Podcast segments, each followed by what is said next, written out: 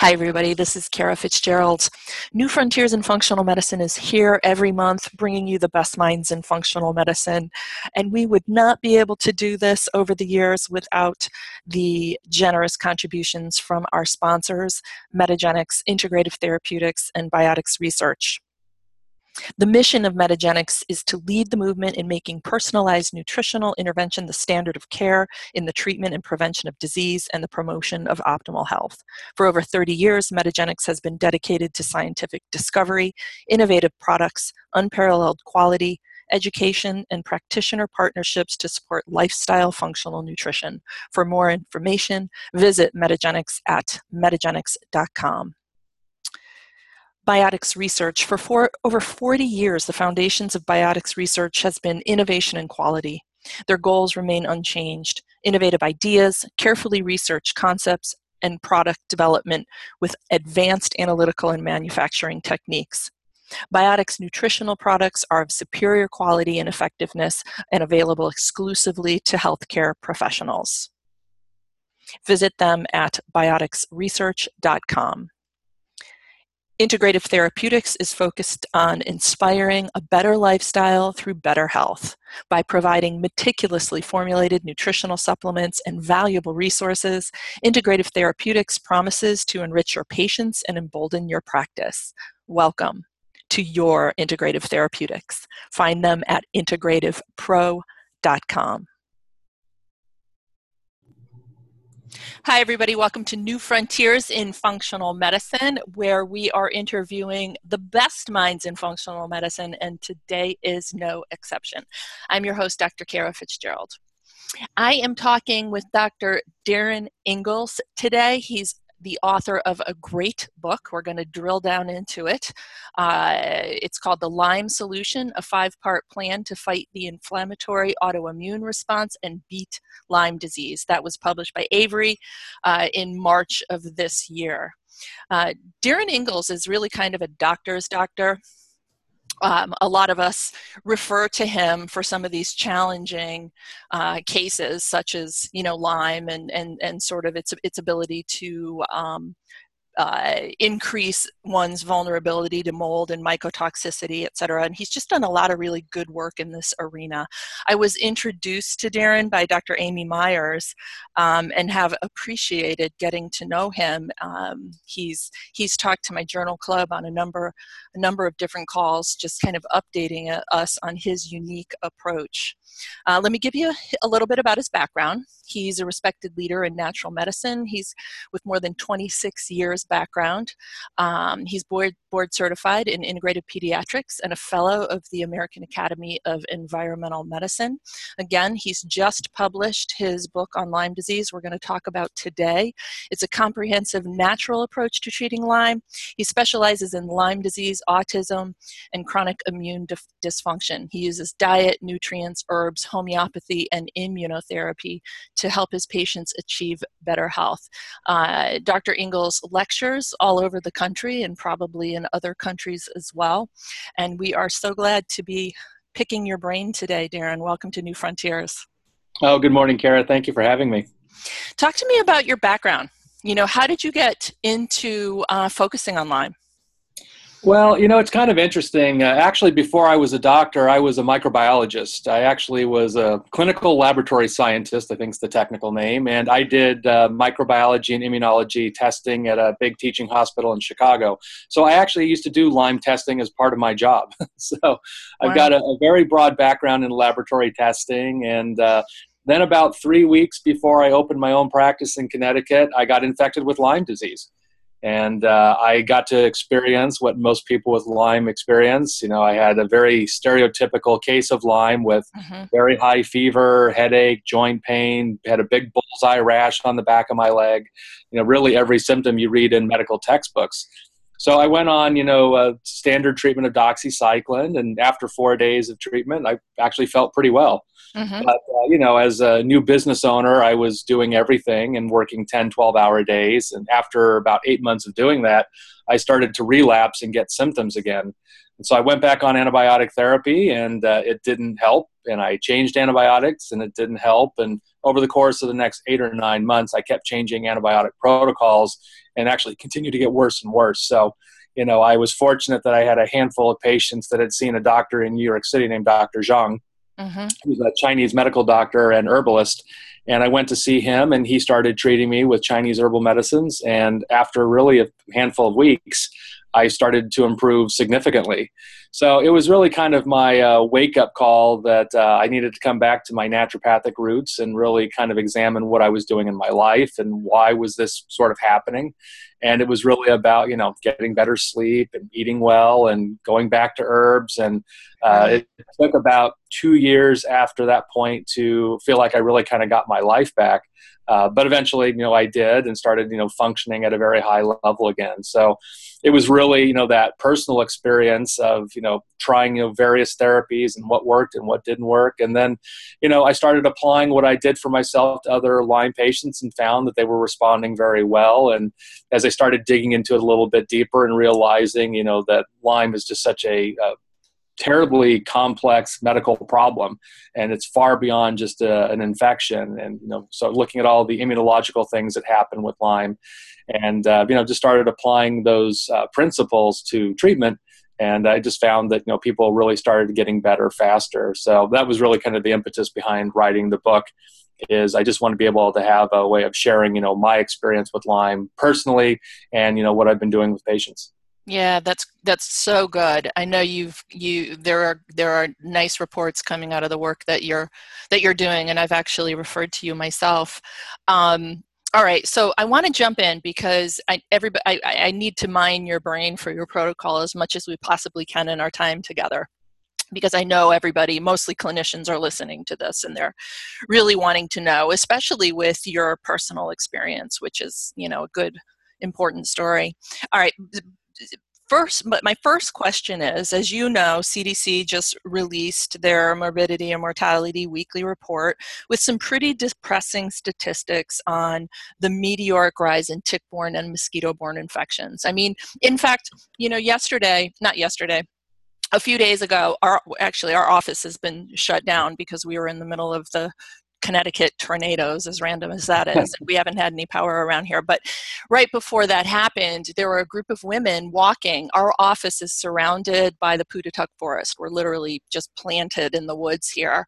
And right. they were walking on the pavement. And I said, You know, there's an awesome trail back there. It's beautiful. It goes along the river and there's a nice trestle. And they said, Yeah, yeah, yeah, we've walked on that many times, but it's tick season. And so they were marching back and forth on the ugly, hot pavement here here. And it, so it's it's it's it's depressing and and people are avoiding the woods. I mean i go out in my grass and then i'm checking myself for ticks and it's it's anxiety provoking. So given what's going on um, just talk to me about what you recommend to patients on prevention. Well, you know, the thing with ticks is that uh, they need to have contact with you to to really you know get on your skin and potentially infect you. So you know ticks don't jump. Uh, so you know it's usually when you're brushing up against you know leaves or foliage that you know the tick's sitting there, and then you brush up against it that lands on you and eventually you know can make way to your skin. So you know the best prevention really, especially if you're going to be hiking out in the woods. Of course, I always recommend you know if you're hiking on a path that has a path cut out, stay on the path. Mm-hmm. You know, don't go out into the deeper you know un uh, manicured part of the the trail because you're more likely to come in contact with these ticks. So you know, staying on the trail is definitely helpful. But you know, even then, especially you know in Connecticut, I recommend you know wear long clothing when you're out in the woods. I mean, it seems kind of counterintuitive because especially when it's summer and it's hot and humid and it's really kind of uncomfortable. But you know, the, that clothing does provide a pretty significant barrier against the tick. So you know, long pants, shoes, socks. Long sleeve shirt, and if you're going to be going anywhere that might have some overhanging brush, you know, even a hat, uh, and you know, another nice thing is that there's some really great natural tick repellents that you can get online or at actually a lot of health food stores and uh, you can spray yourself, spray your clothing before you go out in the woods.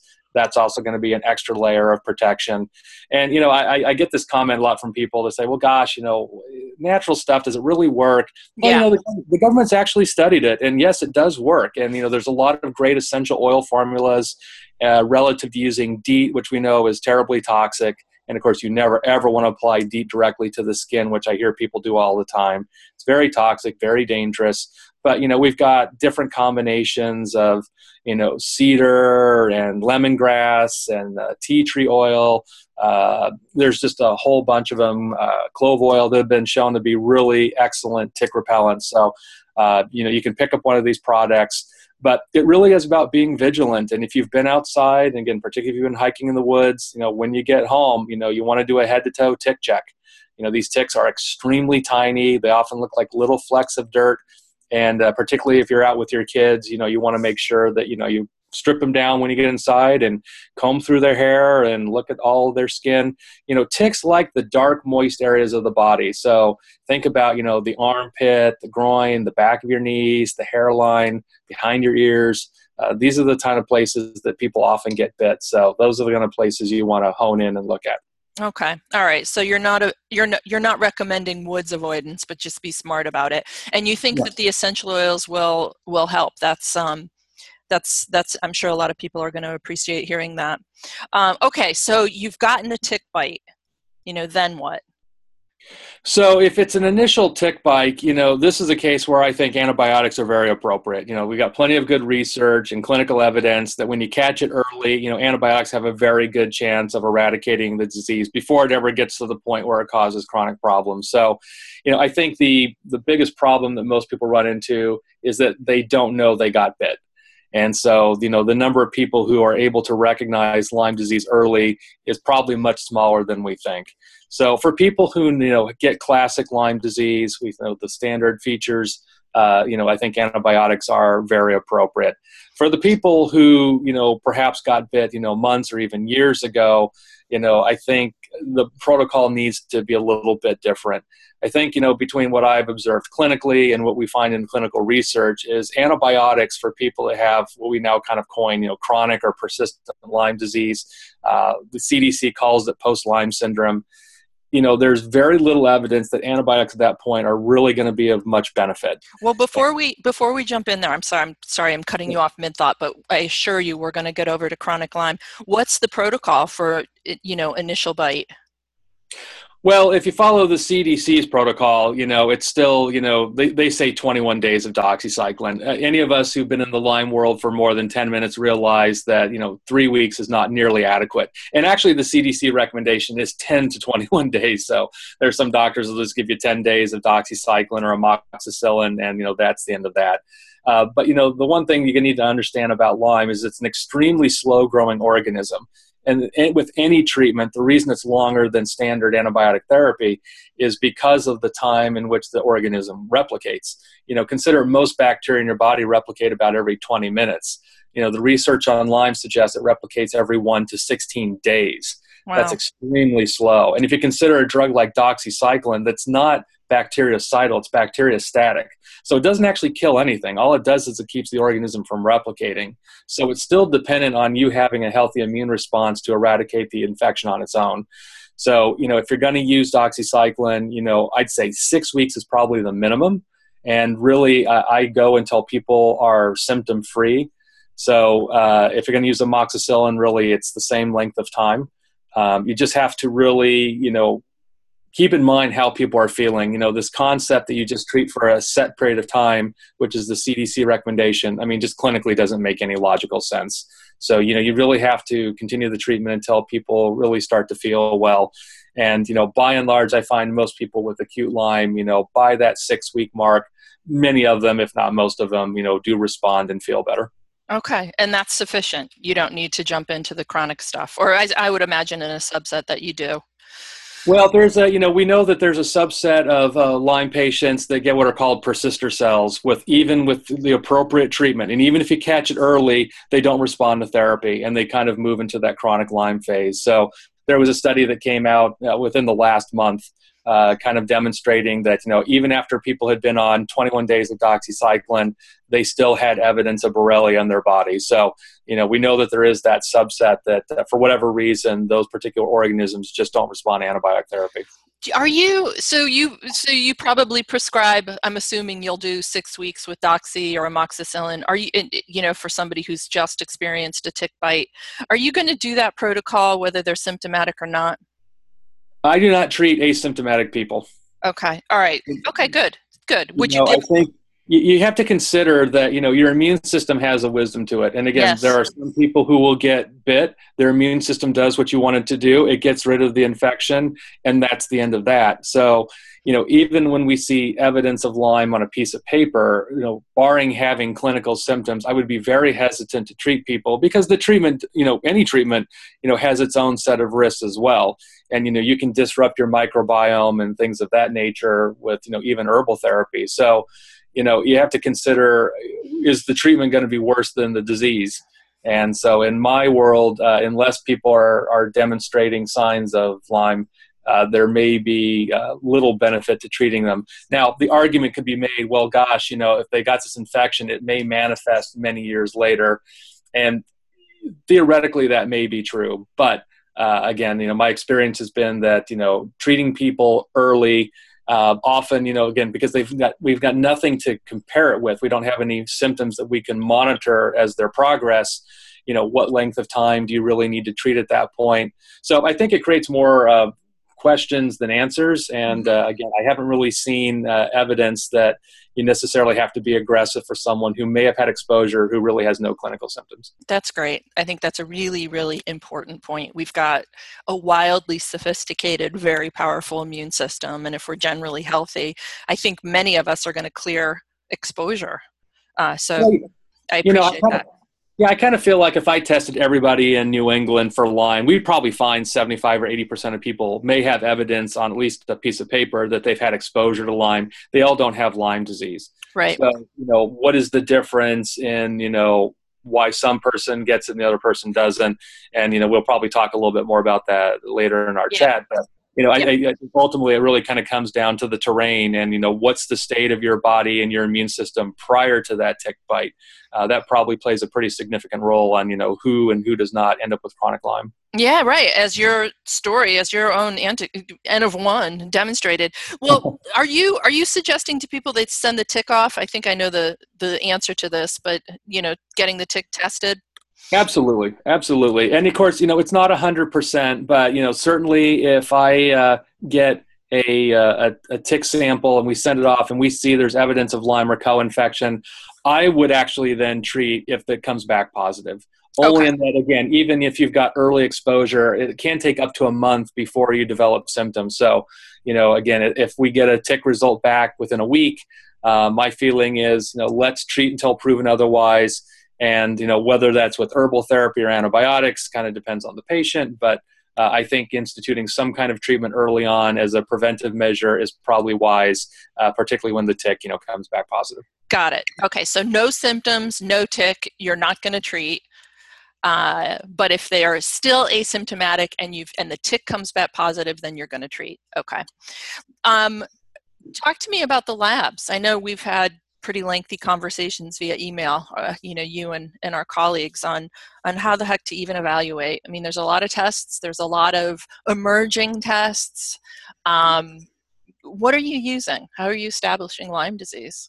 Yeah, so I think it's really important that people understand and then, you know, go to the CDC's website and actually read this. I always point this out and people are always kind of shocked. Lyme is a clinical diagnosis. It always has been. It's never ever been a lab diagnosis that test that was originally devised, and again, this is speaking as a clinical microbiologist who did this test for many years, this test was developed actually to monitor people who had known Lyme disease. So when they first discovered that initial population of people with Lyme, they drew their blood, they looked to see what antibodies were there, and then they said, okay, well, if you have Lyme, you probably have these antibodies. You know, understand in 40 years of Lyme, we have never ever changed that criteria of the standard, you know, two-tier system that the CDC recommends.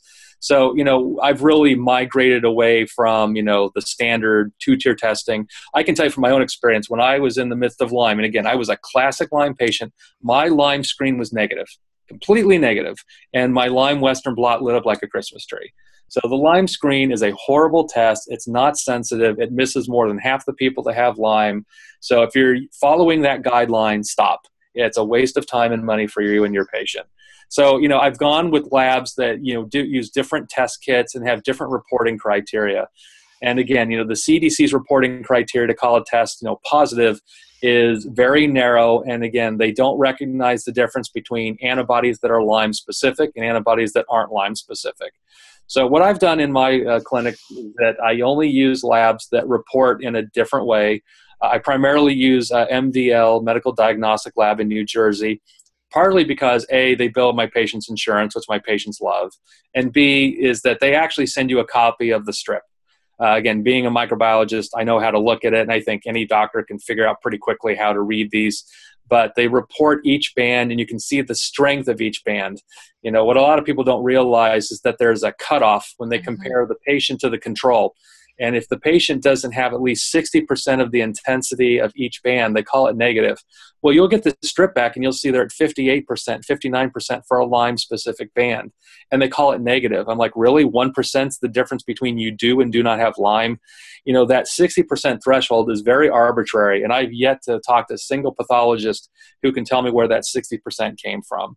And as again a former lab person, you know, pretty much every test we ever ran would have a low, medium, and high control. And in this test, it only has a high control. So it doesn't appreciate that there's a gradation of antibody responses. And so the assumption is that if you have Lyme, you make a lot of antibody. So, you know, I think MDL does great testing. IGeneX, of course, has been a leader in this world for a long time. They use a different test kit altogether, which is far more sensitive. I think the new player on the block that uh, I'm actually now on the scientific advisory board for is called Global Lyme Diagnostics. And I think what's exciting about this lab is that the doctor that developed this test is actually a vaccinologist. He was actually tasked to create a vaccine for dogs for Lyme disease. And so he found a, a, a, a sequence uh, called OSPA, outer surface protein A, which is actually what the old Lymerix vaccine, which they had for humans, uh, mm-hmm. uh, which of course got pulled off the market years ago, that vaccine actually targeted that specific sequence. So what's interesting is that we know that we have upwards of 100 different strains of Borrelia in North America and about 300 strains worldwide. Yet, you know, the test itself is looking only really for Borrelia burgdorferi.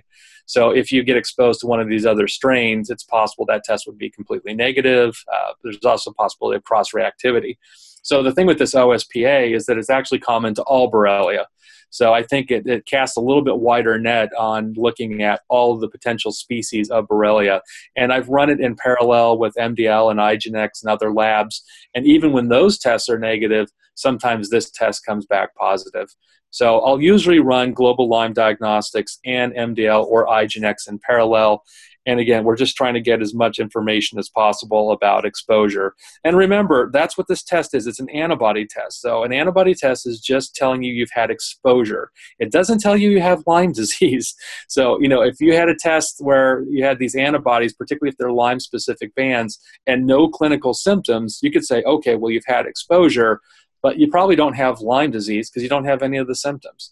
So I think this is a, a, a thing people need to be really cognizant of when they're dealing with Lyme is that just because you see it on paper doesn't necessarily mean that you have Lyme. Lyme is a clinical diagnosis. So you always have to take into consideration a patient's clinical symptoms. All that piece of paper is there to do is really validate your suspicion that that's what's going on, demonstrate that they've had exposure, uh, and you know you really have to base it on you know, the clinical symptoms.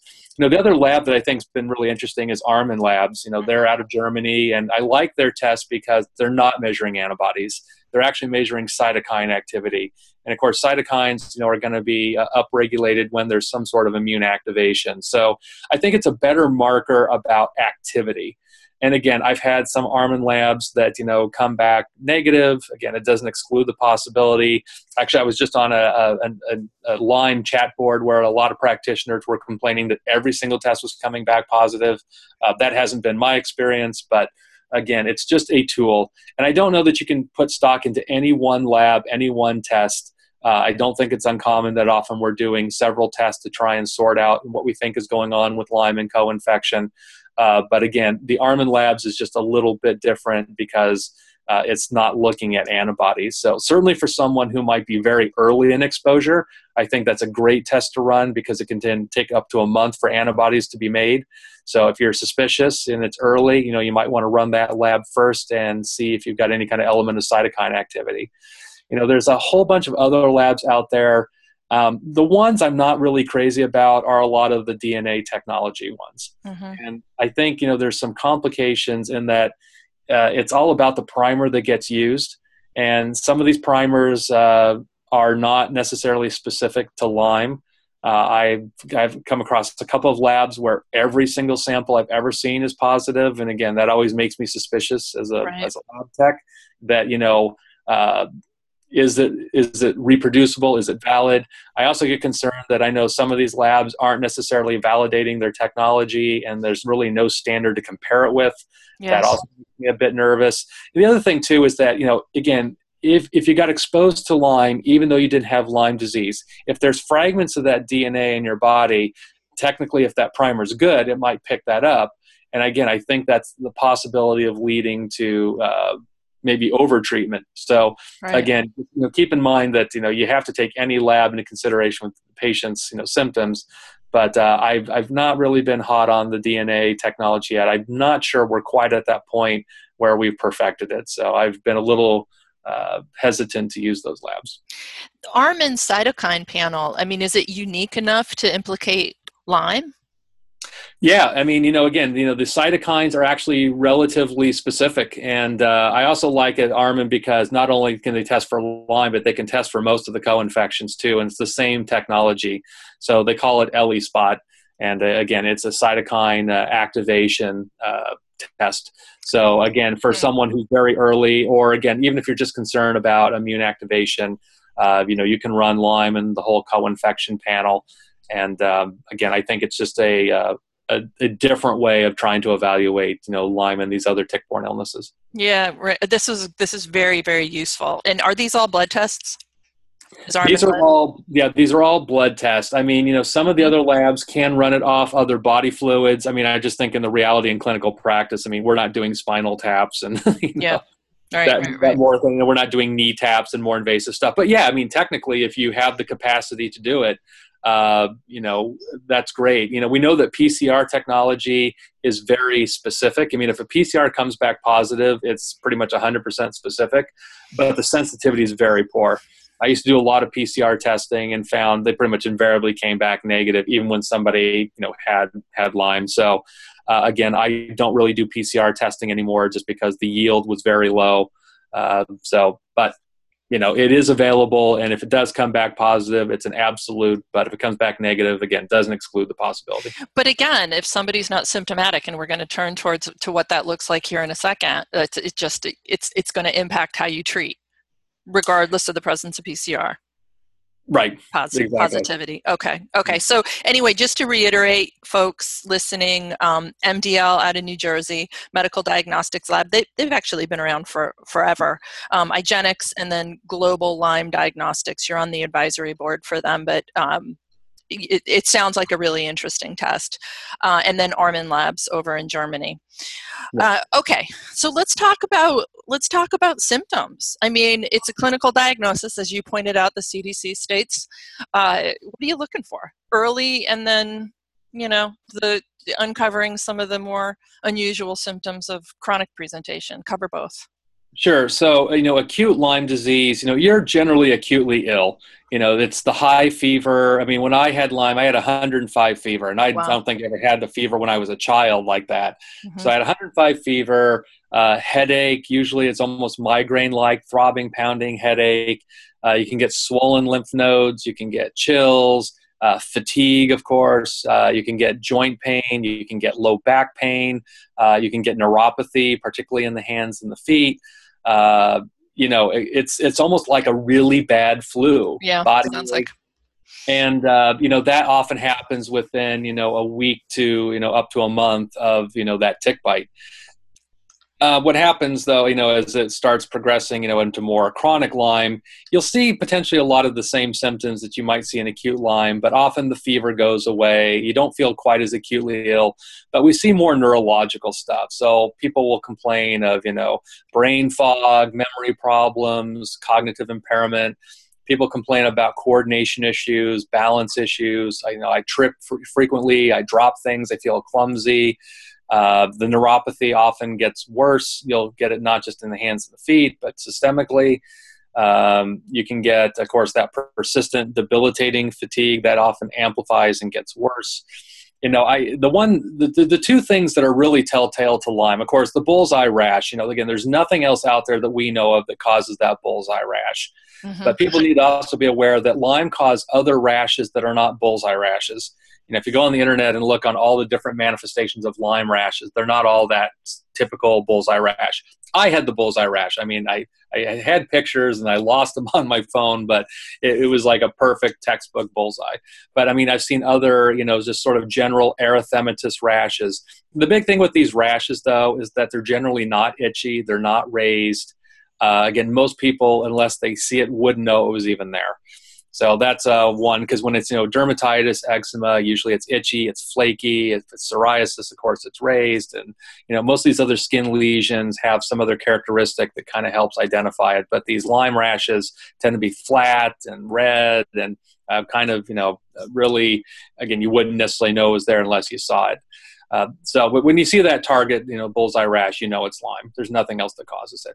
The other symptom that's very unique to Lyme is that migratory joint pain you know, if it's any kind of other autoimmune problem, lupus, rheumatoid arthritis, it tends to be the same joints all the time.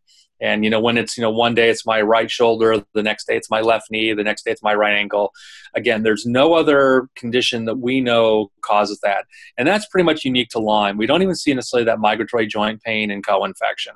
So when I hear about the migratory, uh, you know, uh, joint pain, that always makes me think of Lyme.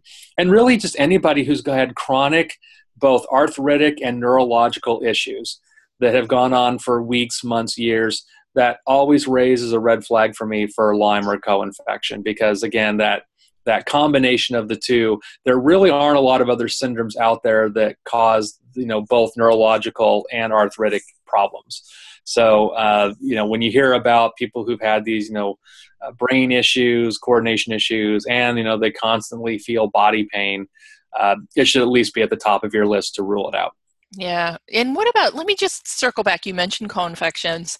I know we don't have time to go into detail, um, but are you using the same suite of different labs to evaluate for co infection? Yes, absolutely. Okay. And do they all offer co infection um, testing? Uh, yes. Yes, they do. Okay. Okay. Um, and are you, I mean, how are you doing? Do you, do you have an intake? Do you have, do you have Lyme and co-infection intakes in practice or are you just moving through what you know, what you've seen over the years and, and understand? Yeah. Well, yeah, we obviously part of our intake is like I think you know most naturopaths. It's very comprehensive, head to toe. But I also created a questionnaire that's in my book that I have people fill out, and uh, you know the questionnaire kind of just takes you through a series of symptoms and we rate it and then based on your score that gives us a pretty good indication about whether you know you might have lyme or might have had exposure. So again in conjunction with laboratory testing this is just another tool that anybody can use in their practice uh, and certainly for any practitioner who's interested. I mean i'm happy to share that that tool with you but um, it's just a, a very simple you know series of about 20 25 symptoms and they just score it. And then based on that score that can give you a pretty good indication about whether they've got some sort of tick-borne illness. Okay. All right great. Well we can you can send us a pdf and we'll put it on your show notes or you our show notes for your podcast or if you want to send me a link where clinicians can access it on your site that would be that would be sure. terrific. Um, uh, out of curiosity what do you think of the the horowitz questionnaire? I know it's pretty involved well, you know, I, you know, he's validated his questionnaire and research. Yep. And uh, again, you know, what I looked at is that it's very long. mm-hmm. so, you know, when I created my own questionnaire, I mean, obviously there's a lot of overlap because, you know, Lyme symptoms overlap. So I really kind of looked at the things that I felt were more uh, specific to Lyme. And so, you know, mine is probably about half of the number of questions as Dr. Horowitz's. Uh, again, I think you know the concept is the same: is that we're just trying to use you know uh, different clinical symptoms as a measurement of you know what your risk has been or what your exposure may have been. So it, it's kind of along the same vein. It's just you know it's just a little shorter. So you talk about Lyme as being an autoimmune disease. I mean, it's obviously got a very clear infection trigger, um, as do co-infections, but it can turn on autoimmunity. Talk about that. Well, when you look in the research, you know, we know that Lyme can actually trigger various autoantibodies that target the brain, target connective tissue, actually even target your own immune system. So, you know, again, this is not really fringe medicine. It's it's pretty well validated in the research. And, you know, clinically, you know, when we see people with chronic Lyme, you know, when you first see them walk in the door, you know your initial thinking is probably going to be wow this looks like an autoimmune patient. I mean they they sound like mm-hmm. someone who might have lupus or rheumatoid arthritis. And honestly i think a lot of these diagnoses are in at least some cases tied into lyme. I mean if you go to the rheumatologist and say okay well if your patient has you know lupus why?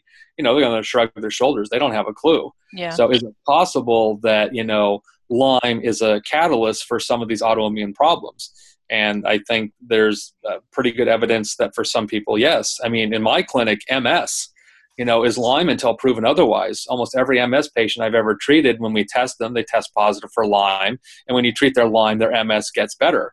You know, my own case, I mean, my Lyme turned into MS. But, you know, if you talk to a radiologist and you look at the MRI, you know, the lesions you see with Lyme are identical to the lesions you see with MS.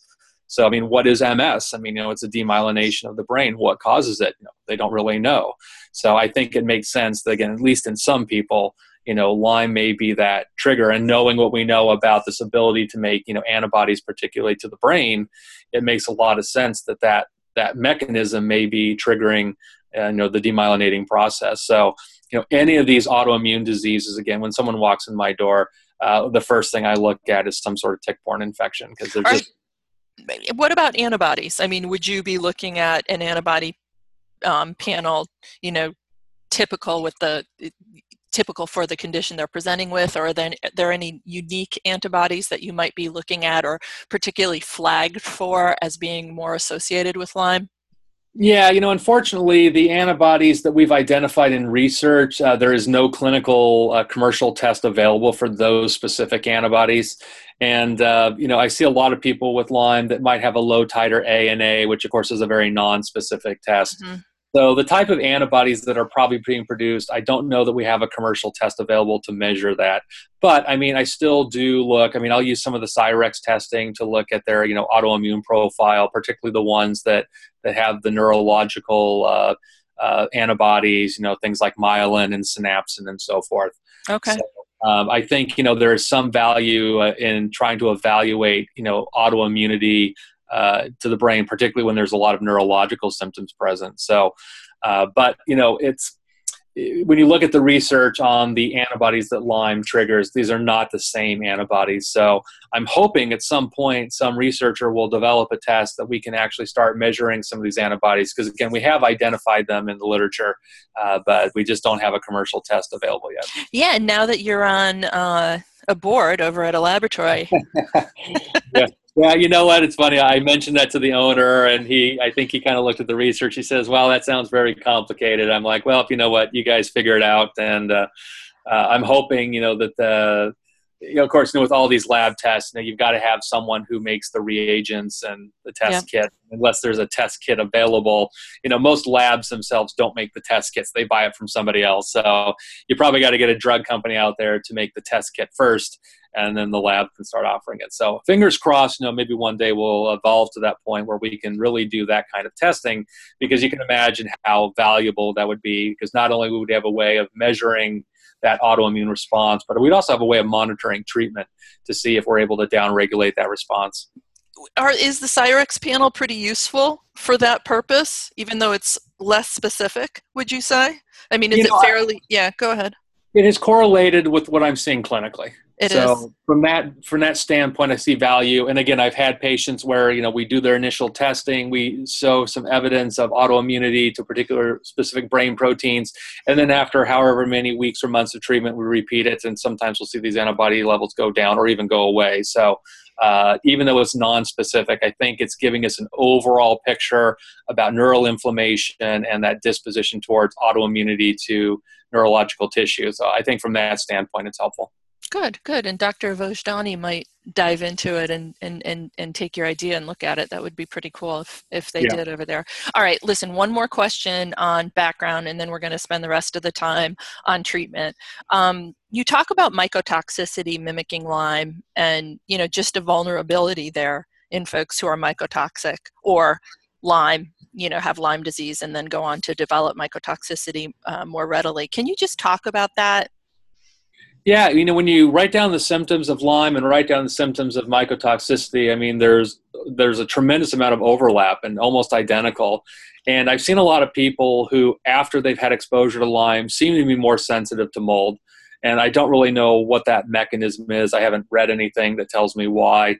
I don't know if it's necessarily a disruption in the immune system that disposes towards that you know, with mold, you know, there's mycotoxicity, but there's also mold allergy. There are 2 mm-hmm. different problems mm-hmm. related to mold that clinically can cause similar symptoms.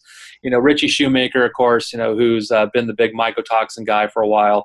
Um, I will respectfully disagree that mycotoxicity is the bulk of the problem for mold. Only in that, you know, mycotoxicity is usually tied into some element of water damage.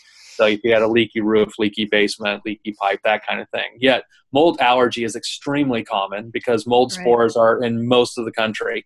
So I find in my practice that you know mycotoxicity, certainly for someone who's been exposed to water damage building, can be significant.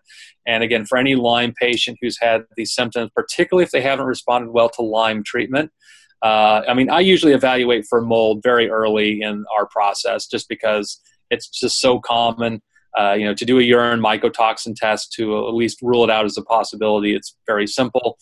Um, and actually, Great Plains Labs now has a new mycotoxin test. Actually, isn't that new. I think it's been out now for a couple of years, but uh, we've been using that and find it very useful uh, as evaluating, you know, potential exposure to mycotoxicity.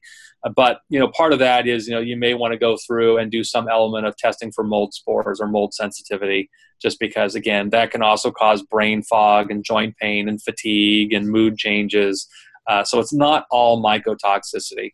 Uh, sometimes it's mold allergy, but you know, doing that mold workup as a whole, I think, is an important part for any Lyme patient, just because you know the overlap is extremely common. Most Lyme patients do have mold issues, and if you live in a part of the country where there's a lot of moisture, you know, it's just it's just around you.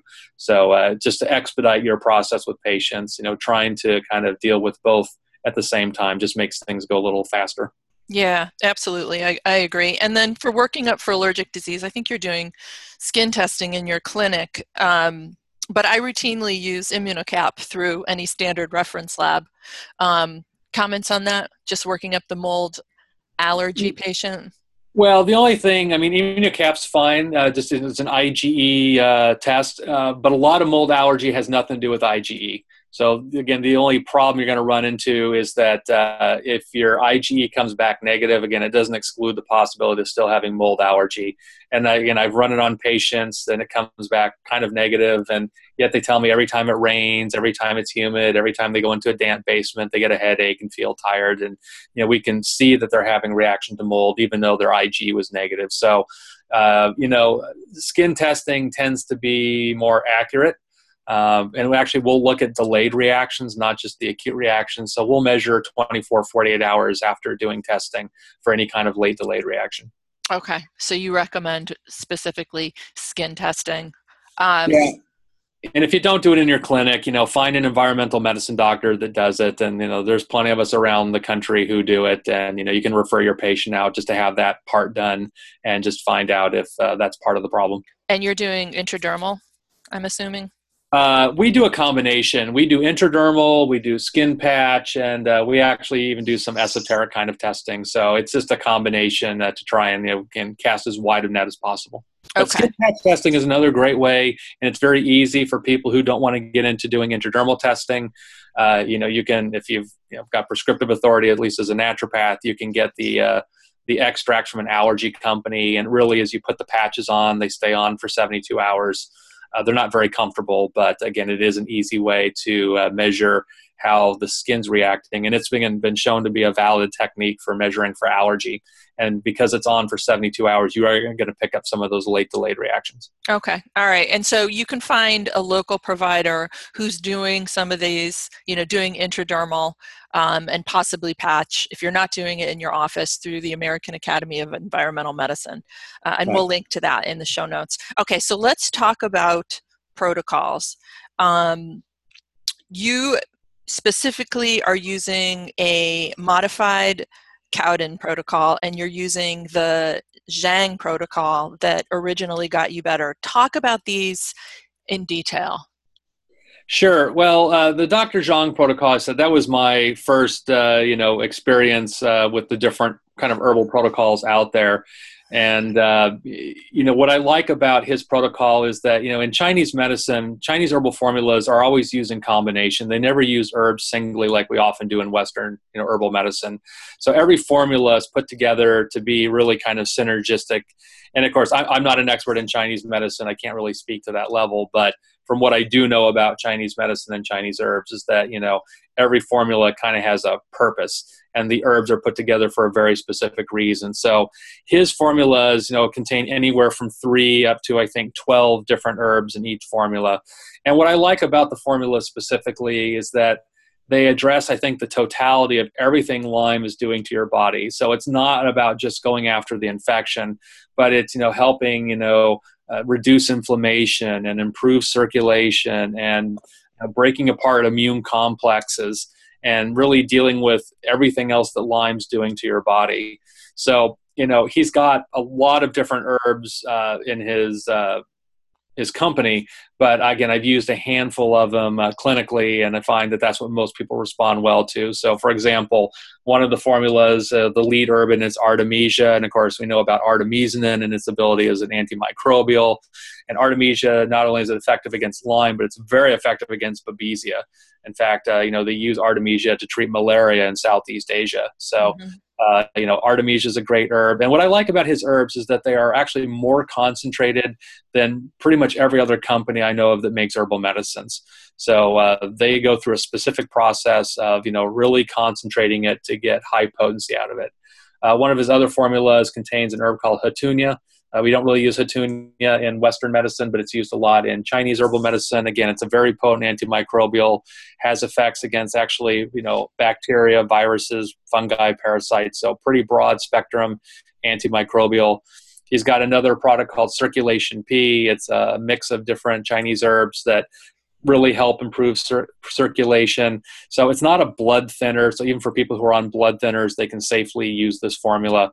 Uh, it's not preventing platelet aggregation. But uh, you know, I don't know if you've noticed in your own clinic. You know, when I draw blood from patients with Lyme, I can even tell before doing the test based on the viscosity of the blood.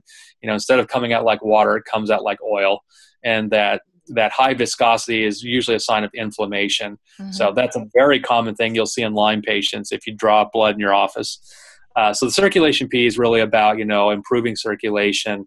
He's got a formula called AI number three. Again, I think there's ten different herbs in that formula, and it's an anti-inflammatory formula.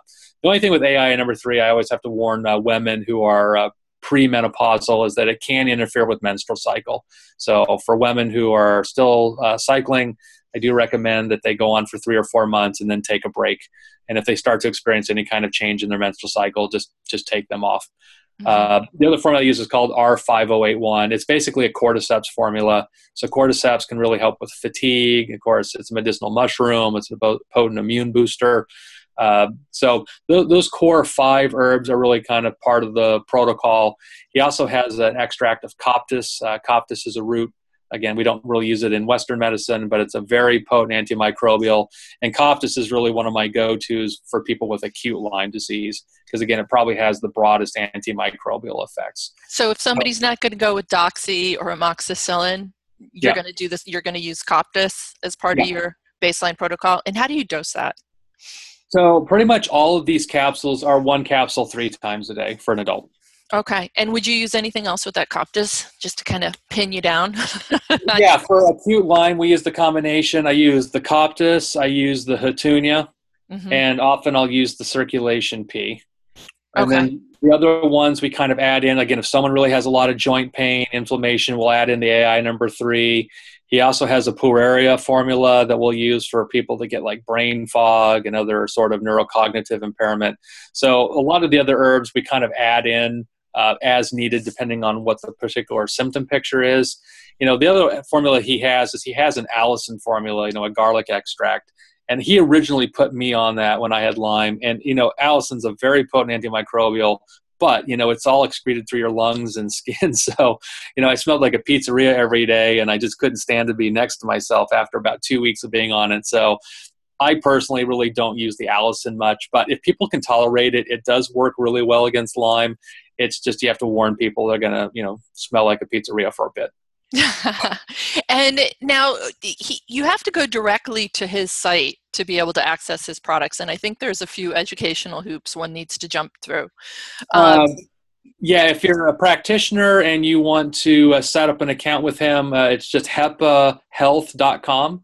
And if you just contact the company directly, they're actually out here in Irvine, California. They'll set up a professional account with you. Okay. All right. Perfect. All right. Let's talk about the the Cowden protocol, too. Yeah, so you know, Dr. Cowden, uh, he was a cardiologist in uh, Dallas. Uh, I believe he's retired now, or at least semi-retired. And uh, you know, he kind of got into the Lyme world by accident. I think he was treating his nephew who had Lyme, and he's a cardiologist. So uh, basically, his protocol uh, involves using herbs. Almost all these herbs come from South America in the Amazon, and they've been used by indigenous peoples forever. And his protocol, if you follow it to the T, is I think a five or six month protocol where every month you keep changing the different herbs. And the concept is to basically try and confuse the organism, never let it get to a point where it gets used to the same thing. Um, what I found though is that it's very complicated for patients, gets to be kind of expensive, and a little bit hard to follow. So, Dr. Eva Sapi, who's a researcher at University of New Haven, who got Lyme herself, she started researching some of these herbs and found they actually work better than doxycycline, at least in vitro. So I've really kind of stuck to what I call a modified Cowden, where I really only use four of his tinctures uh, consistently. Sometimes we'll add in one here or there, but uh, there's a combination of Samento, which is a cat's claw extract, and again, mm-hmm. cat's claw is a very potent antimicrobial, also a very potent anti-inflammatory. Uh, there's one called Banderol, and the other one's Cumanda. So Banderol and Cumanda both come from the bark of a tree that grows down in the Amazon. And again, they're both potent antimicrobials, anti-inflammatory, but Banderol and Cumanda also have a little bit of analgesic effect. So it's also great for people that are experiencing pain. And the fourth tincture is burbur. Burbur is a bush that grows down there, and it's really about detox. Burbur itself doesn't do anything against Lyme. But burbur is a great way of also helping mitigate some of these Herxheimer reactions that people experience when they're going through any Lyme treatment. And, you know, burbur is one that I have people take routinely. But if they start to get that die off reaction, you know, they can take it every, you know, 30 to 60 minutes as needed uh, if they feel that, that herxing coming on. And in many cases, it really kind of blunts it. So uh, the burbur is really just there for, for detox.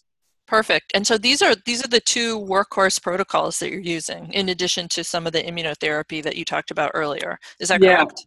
Yeah, I mean, you know, these are the two protocols I've used the most. And the reason I like them is that A, clinically they work well for a lot of people, and B, you know, these Herx reactions are less common on these protocols than they are with some of the other herbal protocols out there. You know, there's a lot of great herbs out there, and I've got nothing bad to say about any of them. I mean, they're just different. You know, Byron White's got some herbs, and Susan McCamish with Beyond Balance has some great herbs. You know, Stephen Buhner has his whole protocol. Mm-hmm. And when you look at what the herbs are doing, you know, mecha- mechanistically, they're kind kind of the same. I mean, you know, they're still antimicrobial, they're anti-inflammatory. It's just that uh, I found with some of these other herbal protocols, you know, herxing is more common. People usually feel pretty bad when they're on those protocols. And you know, having gone through Lyme treatment myself, I'd like to get people feeling better without necessarily having to feel a lot worse. So I don't think it's necessarily a case where you have to get a Herx reaction.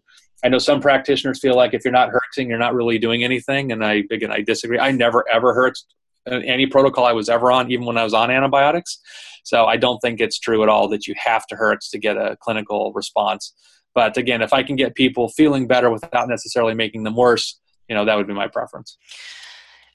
So this has been such a great conversation. I'm gonna I'm, I'm gonna ping you with some extremely important questions here that we're now that we're at the end. But um, we have to talk about diet. You're using an alkalinizing protocol with your patients and you think that's best. So we, we need to talk about that. And then we have to talk about the all important lifestyle factors. I mean, fundamental to your own healing journey was a pretty radical about face in how yeah. you approached life. And I get that as essential. Um, so so let's let's just address that. The the diet you're prescribing for your patients and the really key well, and actually you also threw in gut. You know, yeah. I just want to say sometimes we we mention these as you know, at the end, kind of throw them in, and I'm guilty of doing that right now. And, but the fact is, they're absolutely foundational and fundamental to wellness like healing the gut getting people on, to, on a clean diet and investigating their lifestyle habits and, and switching those around as needed so go ahead Darin talk to talk to me about what you're doing there well, you know, the gut accounts for up to 80% of your immune function. So if your gut's not functioning well, then obviously your immune system's not going to function well. And of course, with all the massive amount of research coming out on how important the microbiome is for just about pretty much everything, you know, it's not just about your immune system, it's about your mood and your weight and you know, everything yeah. else. So, yeah. You know, the more we disrupt that, the harder it is to to heal and get well. So you know, I, I think, you know, most people listening are probably pretty savvy on, you know, various ways of, you know, healing the gut, treating leaky gut and so forth. But from a diet perspective, you know, uh, after having tried, you know, various diets, you know, I know right now keto is kind of, you know, the, the, the popular the kid. Darling, yeah. But, you know, I, what I found is that, you know, with Lyme patients, because there's so many issues of, you know, fatigue and, you know, just trying to eat well is extremely difficult and so I was, you know, trying to find something that, of course, A, clinically helped people, but B, was really sustainable. I think when we say diet, we always think about something that's a short term thing to accomplish a specific goal. And what this is really designed to be is something that people, it becomes a lifestyle change. It becomes just a normal way that they eat. And, you know, there was a whole bunch of stuff written you know long before I ever went into naturopathic medicine about alkaline diet. And what was surprising when I dug into the research, there's actually hardly any research out there at all on an alkaline diet, which I was shocked. I think I came across three studies. I mean, it wasn't very much. Now, granted, in those three studies, they were all very positive, but you know, it makes a lot of sense to me chemically because physiologically, when you look at how cells function, they really function best in, a, in an alkaline pH. And with the exception of, you know, the stomach, the bladder, and for women, the vaginal area, which are very acidic to protect against outside invaders, the rest of your body is actually very alkaline, you know. So I think, you know, when you look at a paleo diet, uh, the big difference between an alkaline diet and paleo is that I think the consumption of animal protein in paleo tends to be a lot higher than it should be. And I think if we go back to our true hunter gatherer days, you know, we were mostly vegetarian. Know, we didn't kill every day. We killed when we could. So we ate animal protein, but it really wasn't the bulk of our diet. So what an alkaline diet really is about, it's about mostly plant-based diet, and we try and limit limit animal protein to less than 20% of your dietary intake for the week. And then there's certain foods we say, look, these are very acid forming in the body. Let's just eliminate them completely. So that's dairy products, it's junk food, it's coffee, it's black tea, it's honey. You know, some of these foods which we really like actually are very acid forming in the body. So at least initially, I advise patients, I mean, look, you know, let's toe the line. Let's be as diligent as we can. Now, I mean, I know for myself, you know, I used to love coffee, and I would take a sip of coffee, and my neuropathy would flare up within minutes. So, you know, even a little bit for some people can be too much. Now, I'm at a point now, having been off coffee for you know three plus years, uh, I can have some every now and then, and I feel fine. It doesn't bother me anymore. So it's not like you know people have to be that rigid their whole life, but at least initially, um, it's a good idea to kind of you know follow the process. And so I've got an outline in my book uh, of uh, you know what that looks like more specifically if people are interested. And actually, I uh, work with a nutritionist who actually created a whole month uh, meal plan for people who want to follow an alkaline diet. So it's called prepdish.com. And her name's Allison Schaaf. She's a very talented nutritionist and she put together a bunch of great recipes. So it's a great resource uh, for people who want to recommend this kind of diet as a way of sort of, you know, helping initiate, you know, what should I be eating, how to eat. And uh, again, what I find is that it's a diet that people can follow. They don't really feel deprived. They can still eat their steak. They can still eat all the things they love pretty much. And you know, dairy. Fortunately, there's a lot of easy dairy substitutes. You know, the one I get a pushback on all the time is coffee. I think right. most Lyme patients are so tired or so fatigued. You know, coffee is what gives them that adrenal kick. And so, you know, we try and transition them over to green tea and other herbal teas and things of that nature. So, you know, it's you know, diet's always hard, and when when you feel tired and you know you don't feel well, it can be challenging. But I just see uh, so many people clinically feel a lot better when they start eating healthier, eating this way. Uh, but again, it's something they can really sustain their whole life. And just say say something about the lifestyle piece. Well, you know, it's the one part I think we as practitioners probably forget about perhaps the most. I think we get so focused on the physical aspect of Lyme, we kind of forget about all this other stuff that's mm-hmm. really important to feeling well and healing. And, you know, sleep is really, I think, probably one of the biggest problems. I see so many Lyme patients that, you know, used to sleep well, and after Lyme, now they don't sleep well at all. And it's difficulty falling asleep and staying asleep, and they wake in the night. And, uh, you know, you need that deep restorative sleep to heal your brain. You know, that's when your neurons repair themselves. So all that that tissue repair happens in our deep sleep. So the more we miss of it, the harder it is for the body to heal. And so, how are you how are you supporting people achieving that deeper sleep? So it's a combination of you know uh, being mindful of you know getting off the electronics before bedtime. Again, we've got good research now how you know iPads and iPhones are goofing up your sleep cycle. So people need to you know get off the electronics. I mean, I have people turn their Wi-Fi off at night. I think some people become very sensitive to uh, electromagnetic radiation. Uh, but there's also a lot of nutritional things we can do to help facilitate better sleep you know people need to understand that sleep is a pattern and you've got to train your body to that pattern so i advise people you know go to bed at the same time every night whether it's the weekend or not you know try and stay on the same routine and if you've had disrupted sleep for long periods of time you know it can take a while before your body kind of resets itself but you know we can use nutrients like you know 5-htp and melatonin and glycine and uh, I mean, I use a lot of CBD oil now. I find that very beneficial for people and helping them get deeper sleep. So we got a lot of really great nutritional things in our uh, repertory to uh, help uh, people achieve deeper, better sleep. Okay, good. What CBD oil are you using? Uh, I use the one from CannaVest. Uh, I like CannaVest. Uh, they have basically an organic farm in Holland where they grow their plants, and uh, a lot of the research that's done on CBD oil is their product. So I like the fact that the research has been done using their specific product, and you know they make a liquid and capsule. Um, so uh, I like the fact too that every batch is pretty much the same. You know, everyone and their brother now has a CBD product. So mm-hmm. uh, depending on who you get it from, a lot of these companies they kind of just crush up the whole, you know, either hemp plant or a cannabis plant, uh, and they don't really uh, standardize it so that every batch is a different dose. With uh, CannaVest, I mean, every batch they treat it like a drug. Every batch, you know, you're just delivering the same amount of CBD. So uh, I think there's just more consistency from batch to batch. Well, Dr. Ingels, you know, we've gone kind of way over time here, but this has just been a great, great, great conversation, and I could continue to pick your brain on it, but we'll just have to circle back and do a part two at some point. You've just been uh, such a really a huge wealth of resources, and I know people have been taking a lot of notes. And folks, we will gather as many of the pearls from his podcast and print them in the show notes for easy access. We'll try to link to some of the companies he's mentioned, and you know, just corral um, all of these pearls together for you.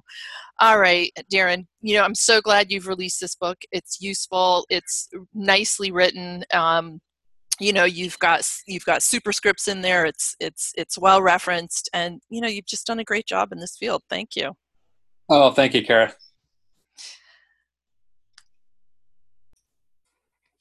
And that wraps up another amazing conversation with a great mind in functional medicine. I am so glad that you could join me. None of this would be possible through the years without our generous, wonderful sponsors, including Integrative Therapeutics, Metagenics, and Biotics. These are companies that I trust and I use with my patients every single day. Visit them at integrativepro.com, bioticsresearch.com, and metagenics.com. Please tell them that I sent you and thank them for making new frontiers in functional medicine possible. And one more thing leave a review and a thumbs up on iTunes or SoundCloud or wherever you're hearing my voice. Um, these kind of comments will promote new frontiers in functional medicine, getting the word on functional medicine out there to the greater community. And for that, I thank you. Until next time.